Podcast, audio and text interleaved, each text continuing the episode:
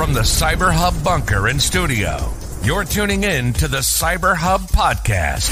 And now for your host and CISO, James Azar. Well, good morning, security gang. Welcome to another episode of the Cyber Hub podcast. My, stand, my standing desk uh, decided to uh, click down right as we were kicking off the show. Welcome to another morning show here, uh, Wednesday, December 7th, 2022. We've got a packed show for y'all this morning and a little bit of entertainment while we're at it. Um, you know, these mishaps, they always happen, right? So uh, it is just part of the game. Um, packed, packed show this morning. A lot of different things to talk about, um, including an update on the Rackspace outage that we reported on Monday. We now have some confirmation and a statement from Rackspace. Uh, we've been able to validate some information that came to us after the show on Monday as well uh, from from a whole slew of folks. Uh, so we'll bring you that today, as well as a lot of news around Iran, Russia, and China. So with that being said, let's get let's get started and kick off this morning's show. But before we do, please make sure to subscribe. Find us on your favorite podcast listening platform. If you haven't done so yet, please subscribe. Give us a five star rating. You can find us on Apple, Spotify, Google, um, anywhere you listen to your podcast. Also, go to our YouTube channel, CyberHub Podcast, there as well, and our website, cyberhubpodcast.com, where you can find all the latest. A new season of CISO Talk is in the midst, folks. Um, real excited about this. I've already recorded like three episodes and super excited. We I hope to be able to drop the first six episodes in January. So stay tuned for that. Let's grab my espresso for this morning. Again, just nothing better than a cup of coffee on a, on a Wednesday morning. Coffee cup cheers, y'all. Our first story is the new Android security update for December of 20. Uh, the December 2022 Android update patched over 75 different vulnerabilities, including multiple critical remote code execution flaws the most severe of which was CVE 2022-20411, an issue in the Android system component that could be exploited over Bluetooth. Two other critical severity RCE flaws, CVE 2022-20472, 20473, were resolved in the framework component. Google also patched a critical information disclosure, CVE 2022-20498, in the system component. All of those have been updated critical to get your Android operating system updated on all your devices, and especially uh, uh, updating it within your app um, um, is, is going to be really uh, important after this one, simply because of the amount of, of, of vulnerabilities that could be taken advantage of. Rackspace says that the reason for their outage was ransomware. Since Friday, the company has been dealing with an outage that took down the Microsoft Outlook web app for thousands of their customers caused a whole slew of downstream issues. The company, which runs a lucrative business centered on hosting Microsoft Exchange infrastructure, which offers customers Microsoft email, calendar, and contact software. The company said on Tuesday that the ransomware attack affected their hosted Exchange environment, which is the root cause of the service disruption. On Twitter, or yesterday, they tweeted the following Since becoming aware of suspicious activity in our hosted Exchange environment on 12 2, We've determined that the isolated disruption is the result of a ransomware, and our security team is working with a lead cyber defense firm to investigate. And then they've had a link to the status of what's going on. Based on the investigation to date, Rackspace Technology believes that this incident was isolated to its hosted exchange business. Rackspace Technologies' other products and services are fully operational, and the company has not experienced an impact to its email product line and platform. Um, but they did note that they may continue they may continue to cause an interruption. Out of an abundance of caution, Rackspace has put additional security measures in place and will continue to actively monitor for any suspicious activity.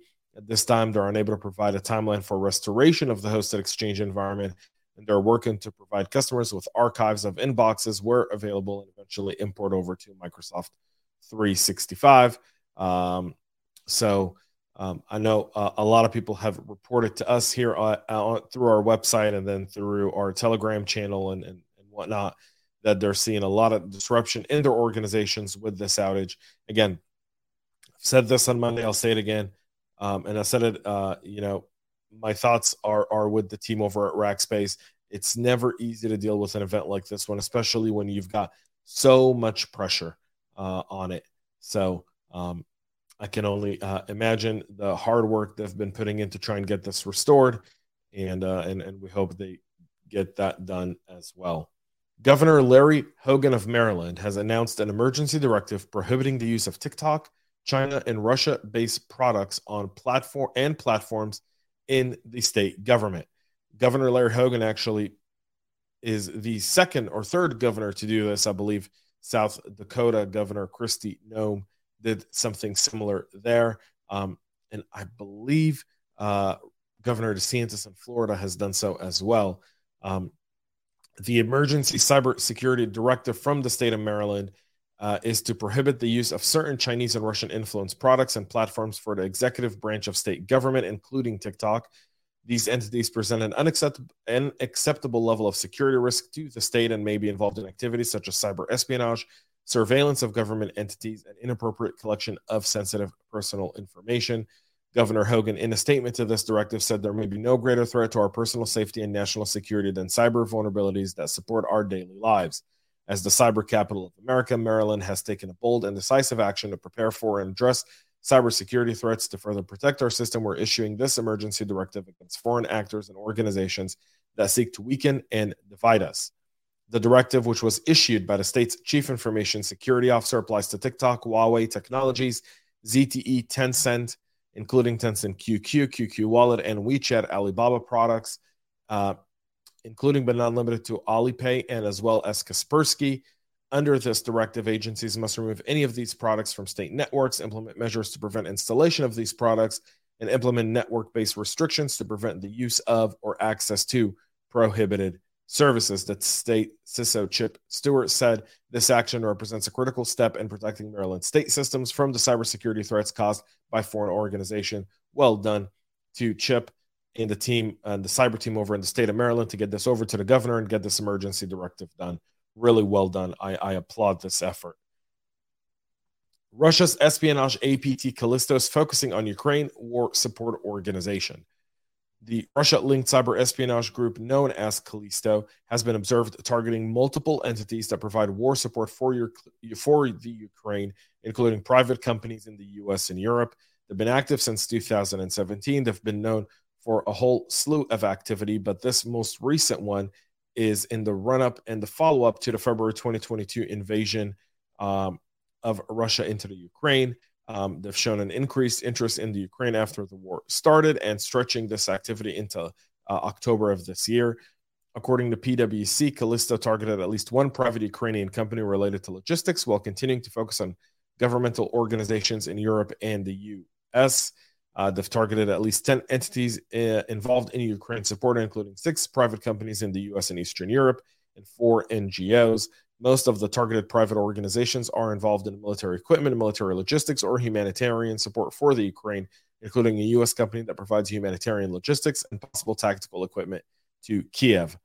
Target entities included a military equipment company in Poland, logistics company in the U.S., and Ukraine, a military tactical equipment provider in the U.S., and a cybersecurity firm in Estonia, and a U.S. satellite communication firm, um, all targeted as part of this malicious effort by Russia to intercept and stop um, the support that Ukraine is getting, or at least get some intel there as well.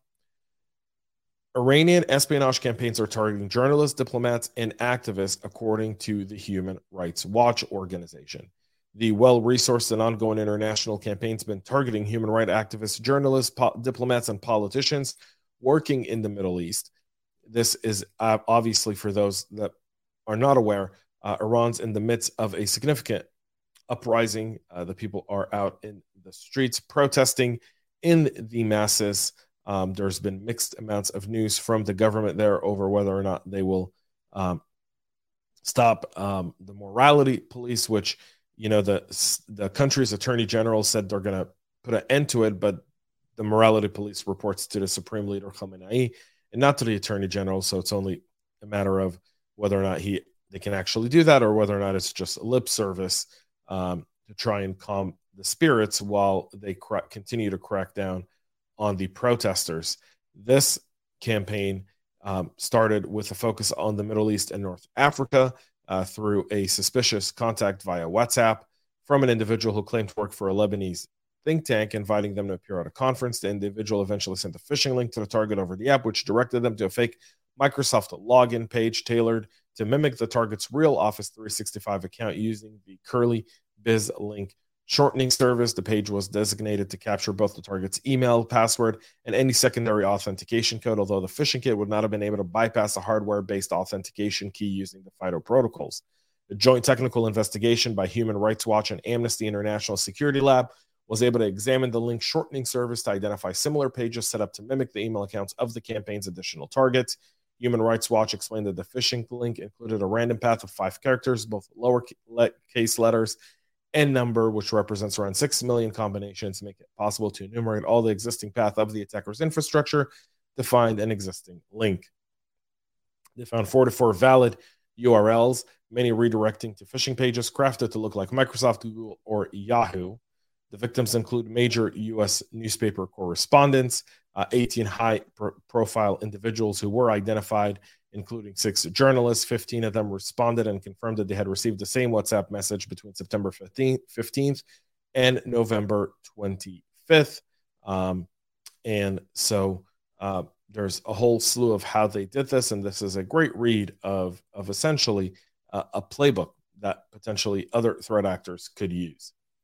And finally, Iran has also arrested the news agency deputy after a reported cyber attack. The deputy chief editor of the Fars news agency has been arrested, according to state media, more than a week after the agency was reportedly hit by a cyber attack. Abbas Darvish Tavangar had been arrested for falsifying news, according to them.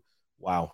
Uh, in a statement posted on its Telegram channel, Fars said that on November 26th, that its work had been disrupted by hackers the arrest comes again against the backdrop for uh, uh, of an arrest that started on September 16th after the death of 22 year old Mahsa Amini. And that kind of goes into their cyber espionage campaign as well. Folks, that's it for our show this morning. We'll be back with a whole lot more tomorrow. Until then, thank you all for tuning in. Thanks for being part of the show. Please make sure to subscribe and most importantly, stay cyber safe. We love feedback, so make sure to connect with us on social media and subscribe to our podcast on your favorite podcast listening platform.